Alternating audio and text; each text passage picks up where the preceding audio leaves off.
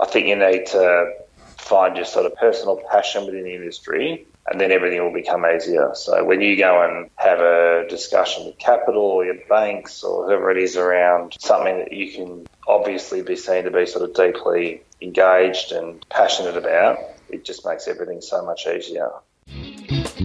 You are listening to the Property Developer Podcast, your home for tips, ideas, and inspiration to help take your developing to the next level. Now, here's your host, Justin Getty. Hello, and welcome to episode 69 of the show. Thanks for joining me. How are you doing? Staying safe, I trust. I'm well. Been enjoying a bit more social freedom as we slowly ease up the COVID lockdown across Australia. I've also been very busy for the past few weeks. Lots going on with my projects. We started demolition on one of them, which is exciting. I posted a short video on the show's Insta and Facebook pages if you want to check out how it's going. After years of battling away, it's been nice to see some action on site and start seeing the dream become a reality. Still, a bit of work to do to get the builder on site for the initial site works, so I've been busy sorting out some loose ends to ensure we don't have any delays. It'll be interesting to see what happens with the property market over the next 6 to 12 months, with lots of speculation around large stimulus measures for the industry, which will be exciting if some of those initiatives get off the ground. If you have been using this time to ponder your future and reflect on what you'd love to be doing and realised you want to get into property developing, don't forget we have the mentoring program to help you get started into a career of safe and profitable developing. If you'd like to find out more, then email me, Justin at propertydeveloperpodcast.com for further info. Okay, let's get on to today's guest, Chris Staff. Chris is pursuing a large scale built to rent slash sell model, and he has an interesting story to share about how he is going about it. There's been a lot of talk about build to rent in Australia, so I was very interested to hear how Chris was approaching the challenge. During this conversation, we cover how Chris started out as an engineer and then morphed into a property developer, how he was looking for a different outcome with his projects, and turned to helping people buy their homes through an alternative approach. We also talk about the different challenges that these types of projects present. Keep an ear out for how the financial feasibility and funding differs from a more traditional built to sell project. I think you'll enjoy this discussion, and I started off by asking Chris what food he would eat until he was sick. Um, for me, I've got a pretty simple palate. It would be eggs in some format. So, that's, uh, that's about as extravagant as I get, I think. So, well, uh, with some sort of sauce or an omelette uh, or just plain boiled eggs? Just some fried eggs with sriracha sauce on toast would be, be good for me. So yeah, a bit, there's a um, bit of um, spice and flavour there. Yeah, so I eat so much pasta with butter and cheese with my five year old and and, uh, and one year old that um, you know the, the sort of simple things that seem to be the way of our household. So. Oh yes, it's funny when you've got kids and you go back to eating quite simple food, and as they get older, you can start mixing it up a little bit more. Yeah, well, Poppy, our five-year-old, picks dinner on Sunday nights for family dinner, and um, I could pretty safely go to the supermarket on every occasion and buy a packet of pasta and some butter and cheese, and know that that's what she'd be picking for dinner on the night that she gets to pick dinner. So there, uh, there's not too much variety, but yeah. yeah. That's okay. I come from the school of thought that says butter and cheese on anything usually makes it all pretty good. It's a safe bet. all right, Chris, we're here today to talk about developing, yeah. and you've got an interesting story to tell around uh, a sort of built to, to rent model. But can you give us a bit of a background about how you got into developing the projects you've done, all those sort of basics? Yeah, sure. Um, so I guess by training, um, civil structural engineer, um, also have a degree in geology or a degree in science with a major in geology. Um, so I did that at Melbourne Uni um, after growing up on Phillip Island and going to high school down there. Um, and then out of that, got into I also did some consulting engineering for a little while and sort of wasn't so fun, fond of the desk life. Um, and got into the sort of project management side of civil and structural engineering and ended up um, sort of transitioning out of that and just on a, a, a bit of chance really took the opportunity to take up a position at Melbourne Docklands Authority at the time. So um, that was in the very early days of Docklands when our office was in AFL House, which is just on the, the sort of water side of Marvel Stadium there. Um, and there really wasn't much else down there at the time when, when I started um, in the sort of mid 2000s. And we uh, that was very interesting time. So there was there was a lot of sort of big transactions uh, happening down there, and as the sort of government's agency responsible for the delivery of the country's largest urban renewal project at the time, um, we got um, a lot of young, a lot of contact as quite young operators, young professionals with the sort of heavy hitters in the development industry. So you know we were working with the sort of bosses of Lendlease and Mirvac and MAB Corporation and, and Leighton Properties at the time, and, and you sort of name it, they were all down there vying for a, their sort of slice of Docklands. Um, and that was very rare time and, and, very sort of special time for me to sort of observe um, sort of what development was really about, and particularly the sort of the larger sort of master plan precincts, and gave me a very deep network for someone in their, their sort of mid twenties. Um, to um, sort of, I guess, leverage in the future, um, and sort of rare contact for someone at my age to have um, that sort of engagement with such senior industry leaders. Um, and through that, I forged a, a sort of friendship with um, Ashley Williams, who was the project director for NewQuay, which was one of the projects down there, um, which is being developed by uh, Michael Andrew Buxton uh, by MAB, and we um, and sort of formed a good relationship. And initially, the relationship was one where we were sort of on opposite sides of the table. I was responsible for the management of his precinct and, and our contract with MAB, um, and, and, he was obviously sitting on the developer side of that relationship. And you know, it was sort of you know full of sort of positive engagement and confrontation, and you know a whole bunch of things that go in these sort of complex projects. Um, but we formed a, a very good bond, um, I think good sort of healthy respect for each other, and had sort of resolved um, at one point towards the end of my sort of tenure at Docklands that um, it would be good to do something together in the future. Um, and Ashley was a bit older than me, so he sort of went off and pursued that uh, a bit earlier than I was ready to, um, and got into partnership with Ron Walker at the time and formed Evolve Development. Um, and then a couple of years after they'd sort of got started, I came on board um, and as a director and partner in that business and helped um, with the sort of acquisition um, velocity for that business of new projects and the like, and um, and had a, a, really good experience there.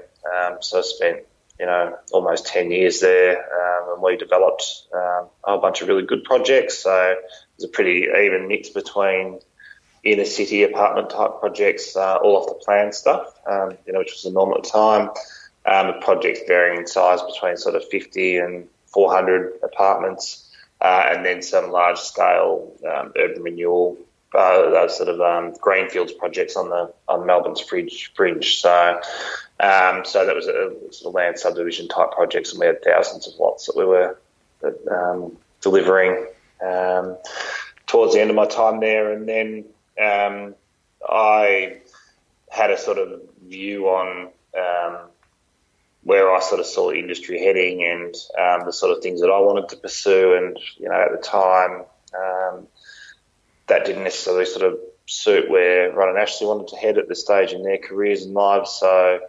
um, so we resolved that over quite a long workout period that I um, that I was going to sort of move on and establish a new platform um, to um, separate from those guys to pursue large scale urban renewal projects. Um, and at that time, I wasn't thinking about build to rent. The sort of the origins of the sort of build to rent part of the business came later. Um, but projects where I could leverage some of the skills that I had in uh, managing sort of highly politicised and controversial planning process, like like rezoning middle ring industrial land for alternate use, um, and then also some of the sort of capital relationships that I had for people that were interested in investing in that sort of longer term, um, with that sort of longer term approach to sort of value creation over time. And me also recognising that at the time there was a lot of offshore capital coming into off the plan projects and the like, and the metrics that those businesses were using to evaluate development opportunity were different to the sort of metrics that, that I would use, and that basically, bottom line of that meant that I was uncompetitive in um, competing with them in the acquisition of more sort of ready to go, ready to develop sites. Um, so I sort of had to move further up the sort of planning risk curve and other things. And so, well, I'll take on some risk that I'm comfortable to manage to build a, a port- bigger portfolio over time, and I don't need to sort of be the sort of megalomaniac that needs to have sort of 10 cranes up in the first year of operation. We'll take a, a sort of more patient approach to development um, and ultimately end up with a large portfolio of projects, um, but we'll do that in a, in a, sort of orderly way and, and sort of add value via some of the skills that are probably unique to myself and the, and the business. So, so yeah, so that was sort of the journey, and it's um, been terrific. Actually, it's I've uh, I'm sort of the envy of some of my friends in the fact that I love to get out of bed and go to work. Um, so, um, whereas some of the others are, uh, you know, I've still got friends that, that, sort of maybe struggle a bit more with that. So, um, you know, my wife has to convince me to go on holidays each year and the like. So, um, so yeah, it's good fun. And so, what projects did you start out with, and what have you uh, delivered? Any? What ones have been completed? Uh, yeah, so we delivered a, um, a very small project uh, in context of sort of what we do now. So, um, so done a small townhouse project in, um, you know, under the new umbrella in South Yarra, which was sort of 25, 30 million dollars worth of townhouses. Um, that was all sort of a very conventional off the plan type model. Um, and that was probably the project that um, sort of got me worried to start with. Um, that um, that I wasn't sure how I was going to sort of continue to sort of do development in the traditional way, um, based on the basis that we were selling these townhouses to sort of investors and sort of whoever would really turn up and pay a ten percent deposit, I guess, like the the conventional, the conventional sort of off the plan model. Um, and I really sort of checked out of that that process and um, had sort of lost interest and drive to participate in, in that format of a sales process, which is basically, you know, sort of selling something to someone off the plan and getting them to sign a contract, and in, in most instances, never really seeing them again until they turn up at your solicitor's office and provide you a bigger check at, at settlement time, and, and then you sort of move on to the next project, and you know, probably don't really sort of stay in touch, and it's sort of you know that sort of soulless and sort of faceless sort of developer approach um, was something that sort of was bothering me a little bit. Um, and the thing that was sort of heightening my sort of anxiety um, in that regard was we had been off and acquired a very large pipeline of projects. Um, so we bought 11 acres of industrial land in the inner southeast in, in Melbourne that was ultimately going to be uh, comprising probably 1,000 plus dwellings and 40 or 50,000 square metres of commercial and retail spaces. Another one in Clayton, um, you know, about two thirds as big as the first one. And um, so we sort of built up all this pipeline and you sort of say to yourself, well, if you've sort of checked out of the traditional mechanism to get those projects delivered, um, you know, what are some other opportunities to be able to build out that pipeline, you know, save from just being able to have to sort of sell the site and let someone else go and do it by an off the plan method. So, so that sort of led to a bit of a, a, research piece, I guess, and a bit of a sort of exploration internationally and spent a lot of time overseas looking at uh, what are some of the other methods that um, international developers and investors use to deliver housing, and on what basis do they sort of hold that housing long term? Um, how do they, they sort of engage with the communities and the neighbourhoods that they're building um, during the phase that sort of people are living there? Um, you know, how does all that sort of look and feel? So, um, and just sort of trying to say, well, if we can find a way to sort of hold more of our real estate longer term, then for me, with an investment logic of not being particularly interested in development profit uh, type outcomes, so you know, I'm less interested in building three or four hundred apartments each year and settling those and having large profit events, and much more focused on for my group um, and our capital partners of creating long-term annuity-based um, real estate assets, so stuff where we can generate rentals from and uh, have less spiky um, development profit type revenues that are more exposed to uh, market cycles. Um, to have a more defensive portfolio, more linked to rental, either in residential or um, commercial office and the like. So, um, so clearly, build to rent or multifamily housing, uh, to use a sort of US descriptor, um, was an obvious opportunity for us. Um, you know, at the time, you know, there were sort of others looking at it, and a lot of sort of people sort of complaining about the barriers that existed. Um, you know, in our sort of state or federal taxation systems, um, planning barriers and the like. But um, we've sort of done a bunch of work on it and, and, sort of thought we'd been able to sort of solve for some of those barriers. Uh, thought we had models that delivered returns that were sufficient to attract institutional investment partners to our projects. Because um, the reality is that now we've got a portfolio of almost 4,000 apartments in Melbourne across 10 sites. Is you need large tranches of capital to be able to hold that volume of housing.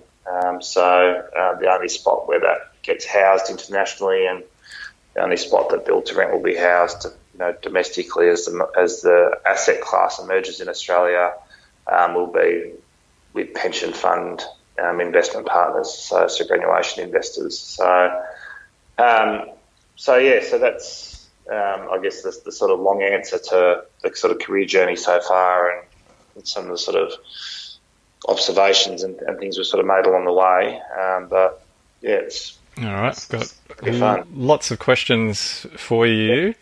Yeah. The first one. So, if you're not uh, doing projects for development profit, what is the financial goal? Is it the cash flow uh, returns yield. over time? Yeah, yield over time. Yeah, so we're sort of very much a, a sort of yield investor. Um, so, so we make you know normally developers measure their sort of returns on a profit on cost or a, um, equity IRR or those sort of type of, of, measures, traditional investment measures, which which we use as well. You know, um, we, we sort of we need to be able to sort of compare ourselves to other housing development options. Um, but our investment thematic is much longer term, stable returns, um, more defensive returns that deliver lower annual returns than, say, an off the plan approach, um, but uh, in a sort of more defensive part of the market, so exposed to residential rents rather than um, having to source sort of investors and other purchasers to basically buy the properties off the plan to um, to get your projects under development. So, um, and what kind of yield so, are you looking to get, Chris? Um, so we sort of for our portfolio, which is pure sort of multi-family housing, so their assets will be owned in one line in perpetuity and will be only available for rental. Um, you know, we're sort of in the six to eight percent range, um, and for um, the projects that we sell down after five years, so that supported pathway to ownership model, um, you know, we're probably four to five percent above that on an annualised return. So, so they're you know materially different equity returns to what you would see in you know an off the plan um, project where they might be targeting returns that are sort of three or four times that amount, but being an investment for eight to 10, 12 years compared to three or four years um, is really the sort of big difference there, I think. So, yeah. Yeah, and I think you've delivered one project which is build to rent. Is that right? Yeah, it's under construction at the moment. So that's a we sort of call it build to rent to own. So we own the asset in one line for five years. Um, so single ownership for five years. Uh, and then we uh, allow the tenants, um, we give them an option and we sort of agree the price for that apartment up front to purchase their property in the sixth year. So, um, and we commit to them the basically the point where you would sign off the plan contract. So um, we pre-agree what their rent will be for the five years they're renting off us, and we pre-agree the purchase price that they can purchase the property for at the end of that five-year period. Um, and that provides them with a, a, sort of a lot of certainty in what their sort of cost of housing is going to be during the rental phase, and also gives them a sort of fixed goal to work towards um, in terms of the purchase price. because our and it gives them basically seven years. So they get two years while we're building a building, and then it's about generally what those sort of buildings take to deliver, and then a five-year lease to save up towards a deposit. So we did a lot of research on that and saying what do people find as some of the most daunting things about the housing market and the renting bit's easy. People are used to renting, um, so as long as that was sort of done in a in a similar way to the way that you can sort of rent any other property in in Australia, then, then people are pretty used to that. Uh, the concept of getting the right to a sort of five year lease term was, was something new for people, and for some people that was that was sort of almost enough in itself. So to know that they were going to be able to, as long as they kept paying their rent, stay for five years and not be exposed to some sort of mum and dad investor that owns the investment property they're living at the moment who might sell it because they need a bit of money or move the kids into it because the kids are going to be going to uni now or whatever it is and kick out the tenant um, was, was, was a pretty big thing for people to say, well, you've got half a decade of tenure certainty there. Um, and the other thing about the ownership piece that a lot of people are telling us was being exposed to market volatility and, you know, historically the, the sort of way in which um, they just sort of continued to have this deterioration in their confidence around their ability to ever achieve home ownership. And the, the logic sort of is, is there might be an individual who's doing a very good job of tapping away at savings, and you know he might be sort of you know saved up a bit of a nest egg, but maybe not quite enough for a deposit, and then you pick up you know the Herald Sun, and you know there's another article saying that Melbourne's house prices have gone up five percent for the quarter again, and and they sort of have this sort of arms in the air moment as a someone who does want to be, you know, a homeowner at some point because they may have seen the amount of financial stability that's given their parents or, you know, or, um, you know, and just that being something that's deeply ingrained in the Australian psyche. Um, but they sort of have these arms in their moment. So this market's not designed for me. And I went to bid on a one bedroom apartment in Richmond, and you know I got blown out of the water by three investors who were aggregating their sort of tenth investment property each or whatever it is. So, so if we could provide someone with, say, you've got the right but not the obligation to purchase this property in seven years' time for a, a fixed amount, we'll pre-agree that, and giving them that fixed goal to work towards, um, and supporting them with our financial coaching program and some of the other um, free services that we provide them to sort of help along the way and um, for people that might not be as confident with numbers or may have never sort of thought about what a mortgage is or how to get a loan off the bank, that sort of thing, um, to just provide them with a bit of extra support, um, made the whole experience um, much more accessible for them. So, so the first project in Kensington, which I mentioned, so that's under construction as we speak, and the first residents for that will move in in sort of May, June next year. Um, so that's the first one. So that's that'll be delivered. We'll hold that for five years, um, and the residents will sit there and um, have a good life with our, our, sort of services, and then they'll get the opportunity in the sixth year to decide whether or not they want to purchase their apartment. So, and how does the uh, Sorry to interrupt, Chris. How does the ownership structure then work? Because you mentioned that it's all owned in one line, but what happens in that six year when you start to sell down? How do you separate out those units? So we strata, strata title with that um, the building. So um, so then um, we may um, we'll strata title some of it as soon as it's finished, um, but the ownership of each of the individual parts of the building will be by the original. Um, developer. So. Okay, and then what happens? I mean, you'll start to get a fragmentation of ownership over time, wouldn't you, in those buildings? As people start to take ownership, and then the original entity will still have some stock. What what what do you foresee happening over time? So we're pretty upfront about that. So so the apartments will be all individually titled.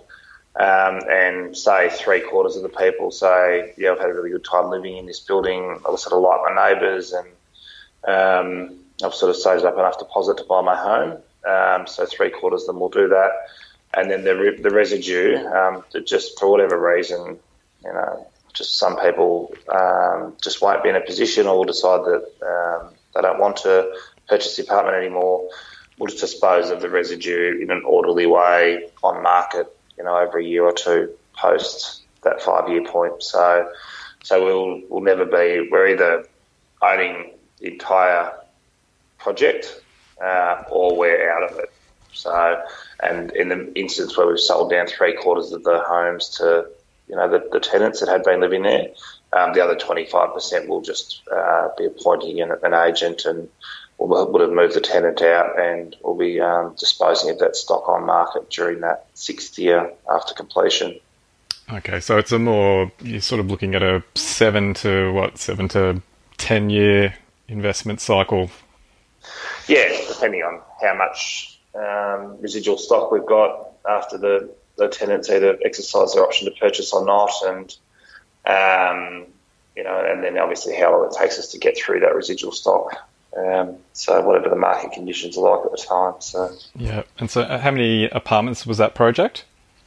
That one's only little. That's only 73. Yeah. Um, and then we've got, so that's subscale for us. Um, it's, so we, we, won't do another project um, that small, but when you're doing something new, mm. uh, it was a manageable scale. So that was a, you know, if I'd have gone into ANZ and said, oh, we're going to sort of do something that's never been done before, and we're going to do 400 apartments in the first project, and we need 200 million, and et cetera, et cetera you know, they just they just would have gone into meltdown, so speak, having the conversation. So, and it was for me, you know, sort of I bought this site at auction for this 73 apartments, and thought, well, you know, at least you know that's uh, a sort of manageable scale to do something else with um, if, if, we need to. But anyway, that's all sort of history now, it has been successful, and the market's responded really positively to it, and um, the new projects that we've got on the books are none of those are really less than 170 to 200 apartments. So,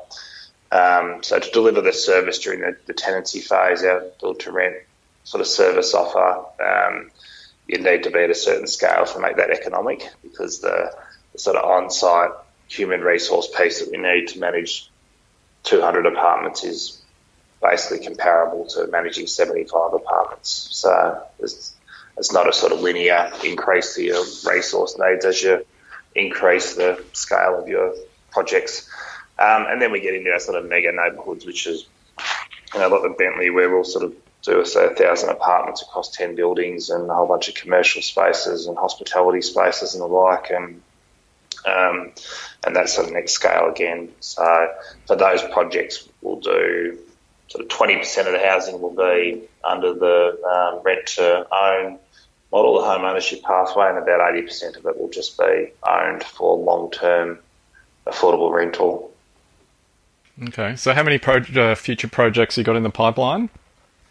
Uh, so we've got about uh, 10 locations in Melbourne, about 4,000 apartments in total. So, um, um, so that's, you know, we're sort of everywhere from Kensington, Brunswick, Coburg, Preston, um, Murrumbeena, Clayton, Bentleigh, Port Melbourne. So, so we're sort of all around around the place, um, and that's in, in a middle ring. Um, so, I think there's sort of the location. Sort of people ask us where we sort of like to be, and you know, can I go and do a project in Pakenham, and you know, because it's next to a train station. I sort of say, well, no, because in a growth area, you can still rent a three bedroom family home for probably four hundred and fifty dollars a week. So the the economics of a commercially built multi level apartment building um, just can't adapt to that market setting. So, you know, why would someone pay us $380 a week for a one bedroom apartment when they can go and rent a three bedroom home for 450 You just wouldn't. So,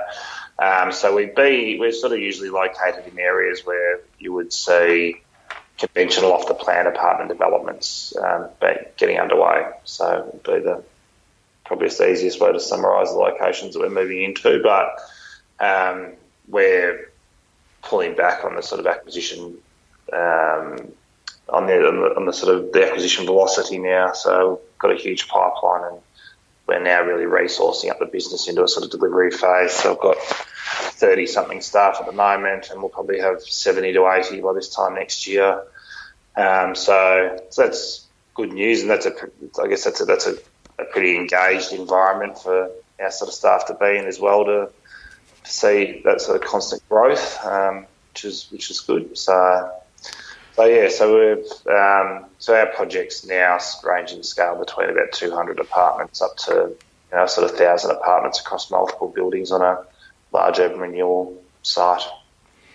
And so, it sounds like a part of the business is the project management, sorry, the property management side as well. Yeah, yeah. So that's that's a big part of the team. Okay. Uh, you mentioned that it can be a difficult process getting something like this through. Is it different going through planning with a different kind of model? Are there different planning uh, considerations? Look, there are. So I think, um, you know, I think sort of local and state government, in particular, sort of are getting up to speed with, you know, what's different around built to rent housing compared to conventional off the plan projects, which they're so um, sort of accustomed to. Um, one of the things that I've, I've, found sort of, you know, sort of positive in the in the planning space has been to the extent you're pitching your projects at the sort of more affordable end of the rental market or the sort of purchase market, then um, the planning authorities generally respond in a, a, fairly positive way to that. So, um, so we've had very good experience dealing with the City of Melbourne and City of Moreland and some of the other local governments that decide planning applications in, in Melbourne um, with our projects. Um, and I, I, don't think we end up with a, a, sort of bigger building than you would if, if you were just doing off the plan, so we don't sort of get an extra floor or something because we're doing 70% affordable housing, but we do, um, I think we, we sort of, just the sort of style and the sort of nature of the conversation in planning is just, you know, sort of starting from a different point than, you know, because everyone's just got this sort of negative bias against anyone doing an off the plan apartment project that, you know, it's just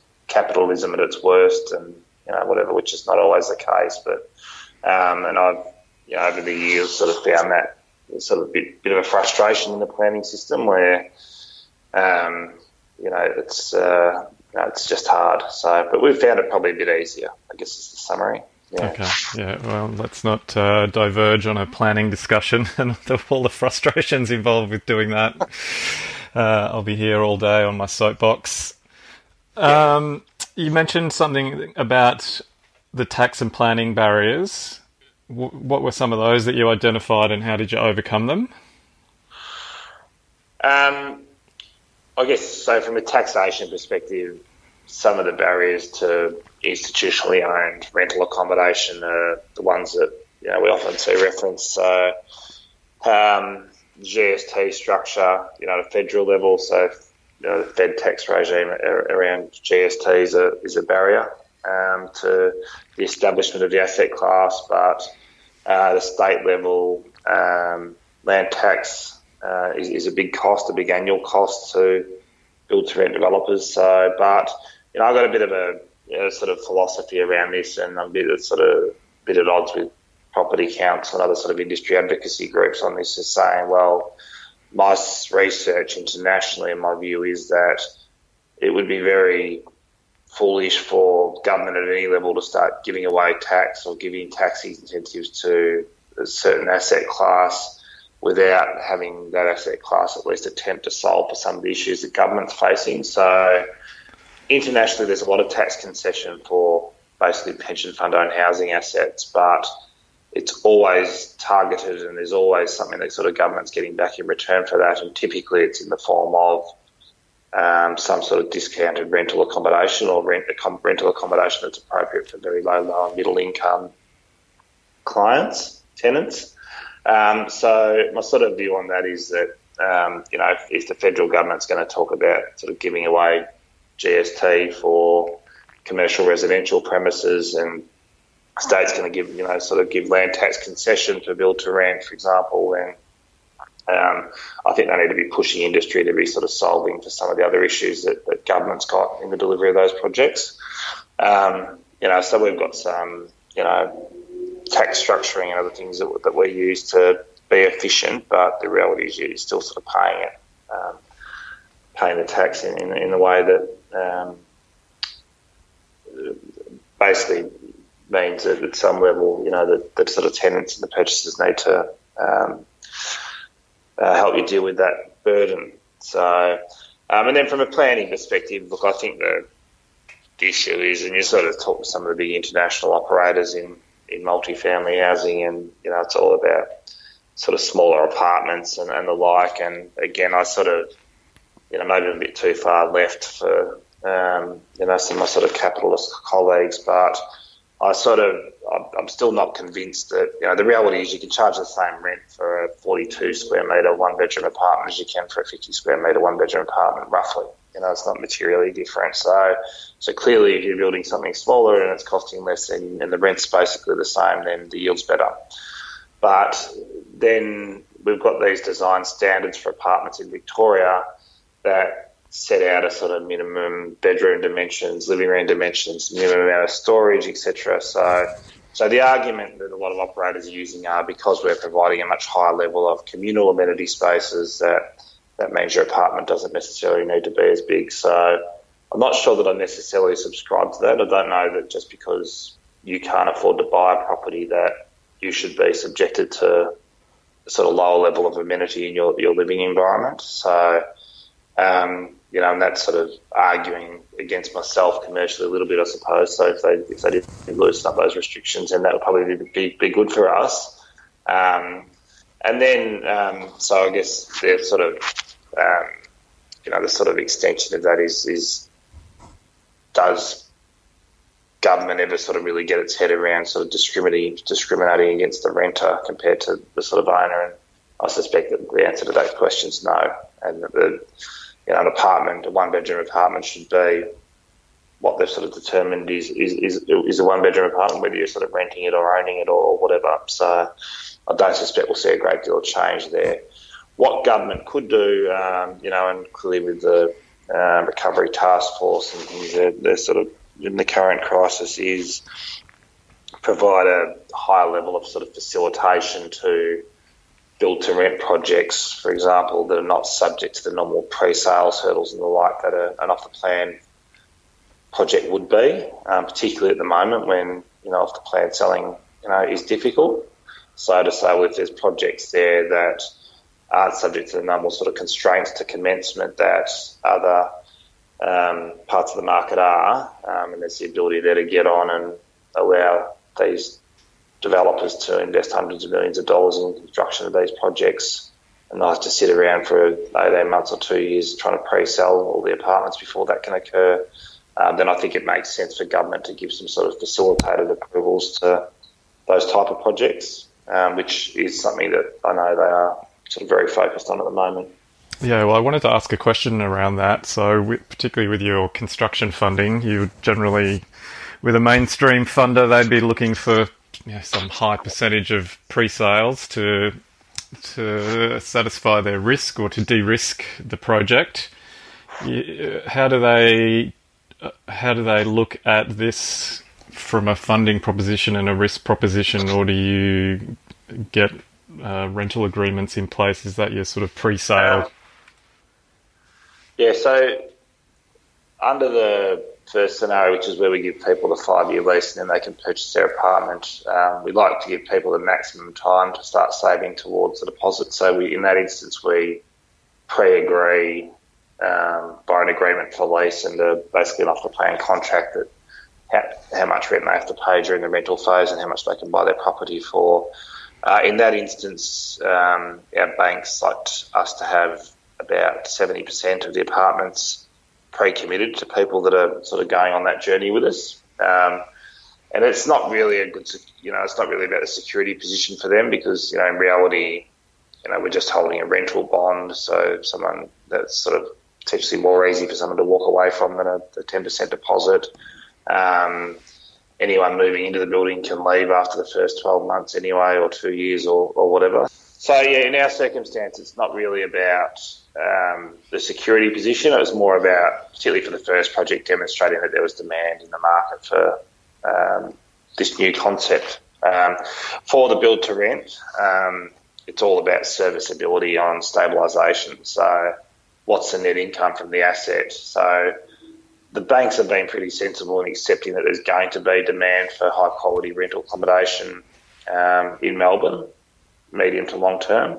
So they're not nervous about being able to rent the apartments out as long as the you know the rents you're forecasting are not crazy. So they're really sizing their debt based off what's the net income from the asset. So after you've collected all your monthly rent and paid all your costs, how much of is there available to service the bank loan, um, and then they'll size the debt that they make available to you based on that metric pretty much solely in our experience. So the traditional loan to value ratios and loan to costs and things are um, are less relevant.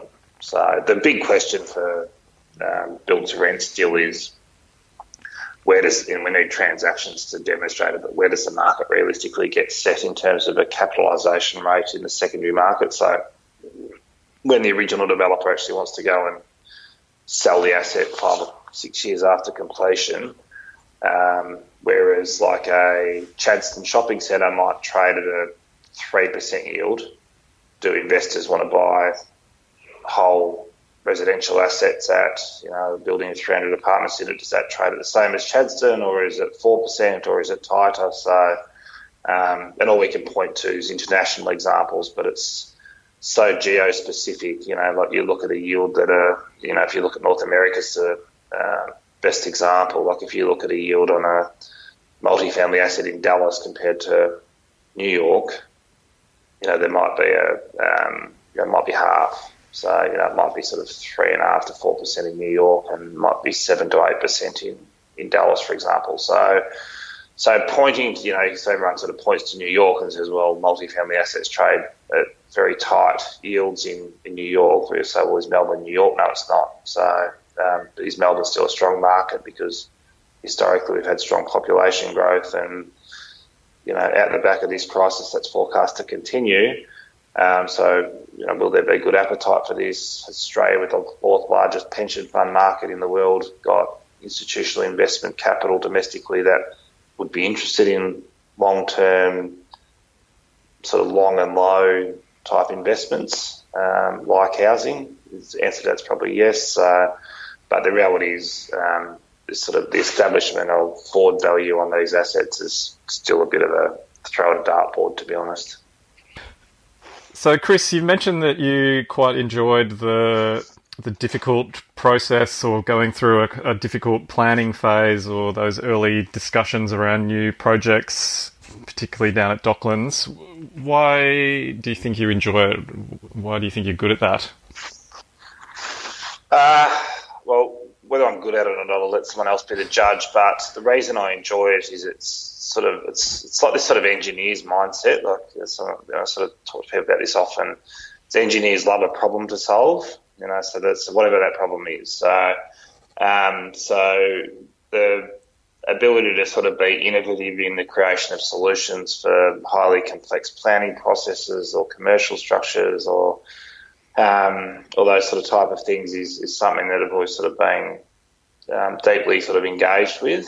Um, and strategic planning processes and properties that are just exposed to multi-stakeholders, be they community members or politicians or whatever else is, um, you can create a lot of value for your organisation there, um, or you can also sort of erode a lot of value. So um, I've just found that as a, a, sort of super fascinating space and a space that I've always found um, where sort of an honest approach prevails. So if you're sort of upfront about your intentions and your sort of desires for a project and a, a new neighbourhood or community, um, and you sort of stick to your guns and you've got some well constructed sort of logic around that as to why it's not only good for you, but it's good for the future residents and hopefully good for, say, existing residents in a location that you can get through those processes in a very sort of orderly way.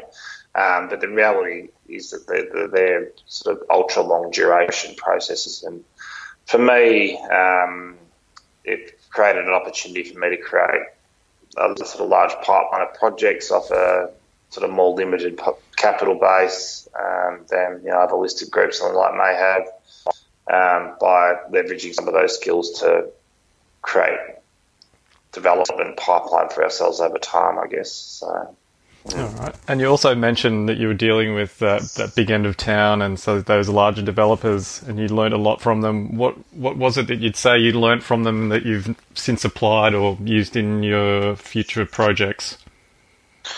Uh, I think self belief. So there was a lot of self confidence in that in some of those groups, uh, and some of those individuals. So um, and uh, that doesn't mean it wasn't sort of ego or arrogance. It was it was just a sort of um, a sort of very high level of sort of conviction to where they were heading and where their organisation was heading and where their projects were heading. So, um, and I've found that you can sort of carry a lot of people and, and, and, and sort of create a lot of sort of energy around what you're doing if you can demonstrate that to people that you deeply, deeply believe in what you're doing is the right thing to be doing for whatever reason, be that for some commercial reason, some social reason, some environmental reason, some whatever. So that sort of soul, sort of non-distracted focus, that sort of laser focus has been something that I've always been um, a sort of big advocate for as a, as a sort of an approach. So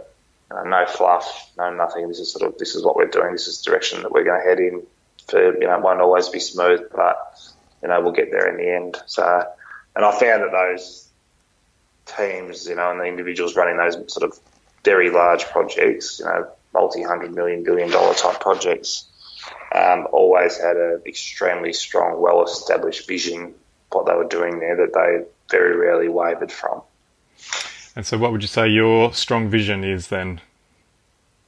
Uh, to build, um, you know, a large portfolio of social and affordable housing that um, provides a sort of deep social and environmental impact um, in this city and, and other cities nationally, um, and whilst delivering sort of stable, defensive investment returns to you know, our institutional capital partners. So, um, and through that, and through the sort of aggregate of all of those things, um, providing long tenure housing for the Victorians that sort of need it most. So if I look at it in May 2020, I say, well, perhaps um, it's never been more important for us to be looking after the sort of people, or at least have sort of had it emerged as say in crisis are the people that looked after us as a community. So, and I don't sort of feel like right at the moment today it's me as a sort of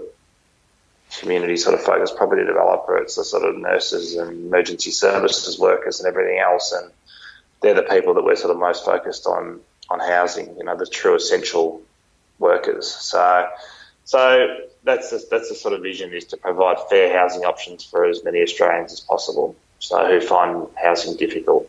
So. Thank you. That has just prompted me for the question I was going to ask you. um, and so, having said that, who is the, or how would you sort of describe the people that have uh, taken up lease options or lease to buy or rent to buy options in the project that you've got underway at the moment?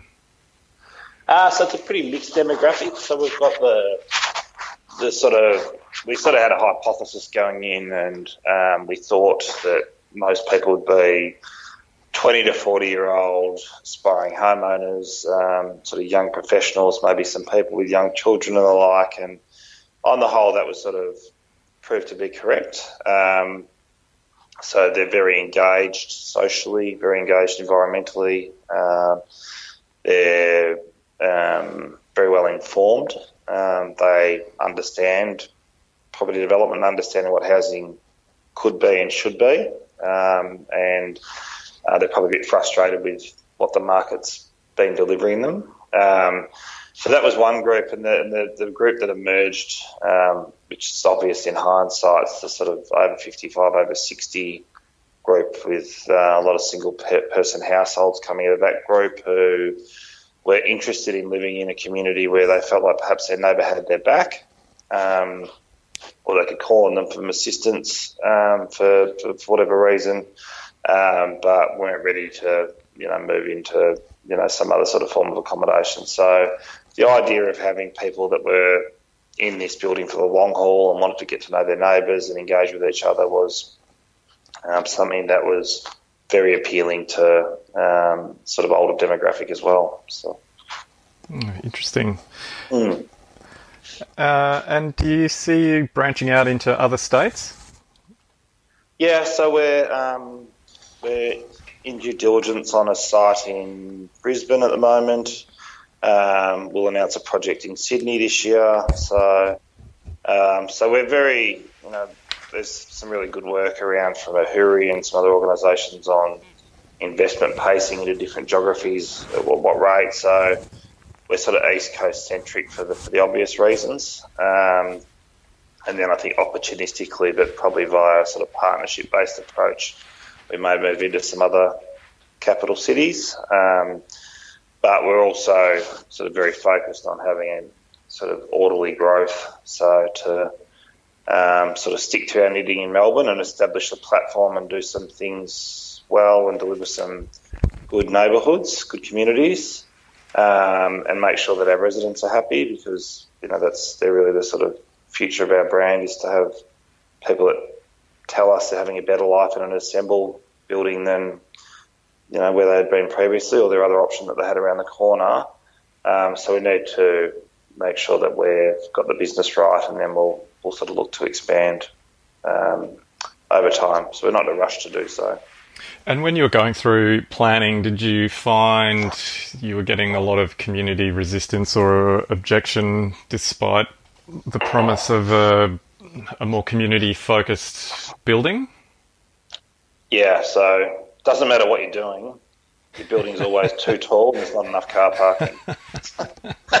so, they got like, so it's like you know, it's the ultimate. You know, I love what you do. I'm so supportive of the whole concept, but just not in my backyard. Mm. So I'm because you know, you know, I don't want too many cars parked at the front of my house or or whatever. So anyway, so that was interesting. That we had a lot of objections to the first project. So um, you know, over 40, I think, which is for a relatively modest development pro- proposal. I thought that was that was quite a lot, given that we're sort of situated in a sort of remnant light industrial area as well, with not many residential neighbours.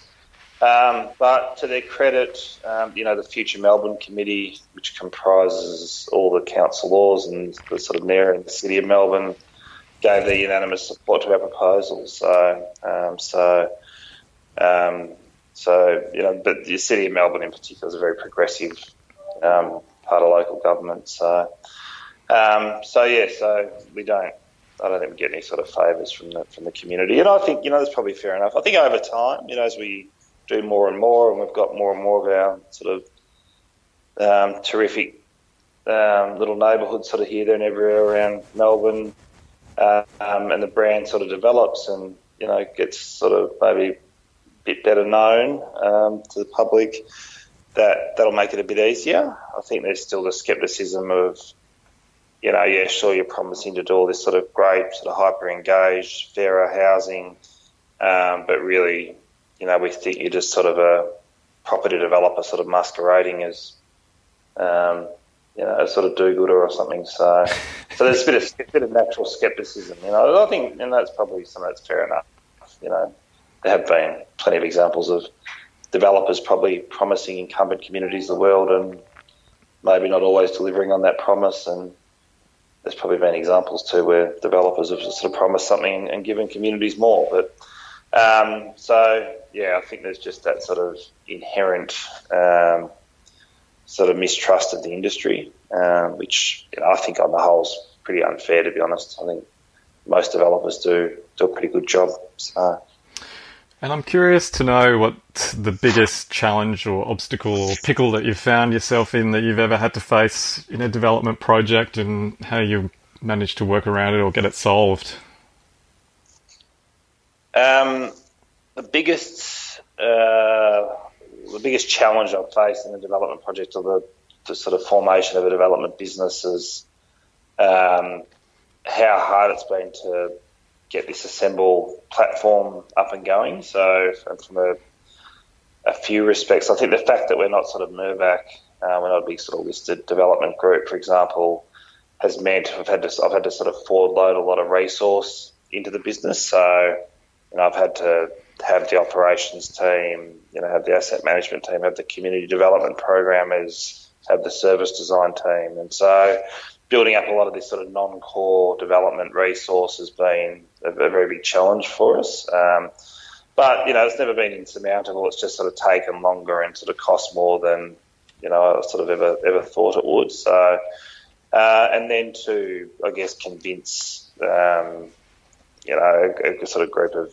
very engaged future residents of your sort of bona fides and has been, been a big challenge also. So, um, and I think we've just overcome that by that sort of unwavering commitment to the organisation's sort of purpose to provide fairer housing options to Australians. So, you know, I get a lot of people, and I say this quite often, that, you know, in the team that have helped get us through some of those challenges that work here and sort of believe in what we're doing. And the, there wouldn't be a chance in hell they'd work at any sort of normal conventional developers business. So, and our offer's a lot richer as a result of that. So we've got a lot of people that add a lot of value um, outside the traditional sort of development space to our sort of future resident experience and the like that uh, only work here because they believe that um, what we're doing is going to be a sort of better housing option for a lot of Australians in the future.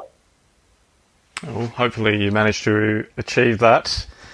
Mm. But for other for developers that are sitting out there listening to you and thinking, you know, that all sounds great. I'd really like to get bigger and, and better. What, what would your advice be for how they can take their business to the next level?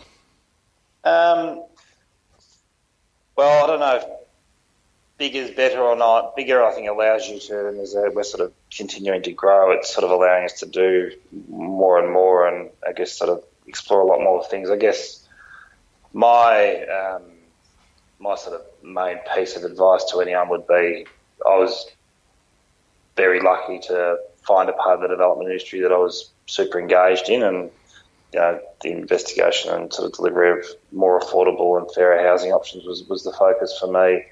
Um, you know, but I've got mates that deliver high high end residential, multi million dollar apartments, and they're just as focused and engaged and happy to get out of bed to go and do that each day as I am to sort of do what I do. So I think you need to find your sort of personal passion, personal passion within the industry, and then everything will become easier. So when you go and have a discussion with capital or your banks or whoever it is around something that you can obviously be seen to be sort of deeply engaged and passionate about, it just makes everything so much easier.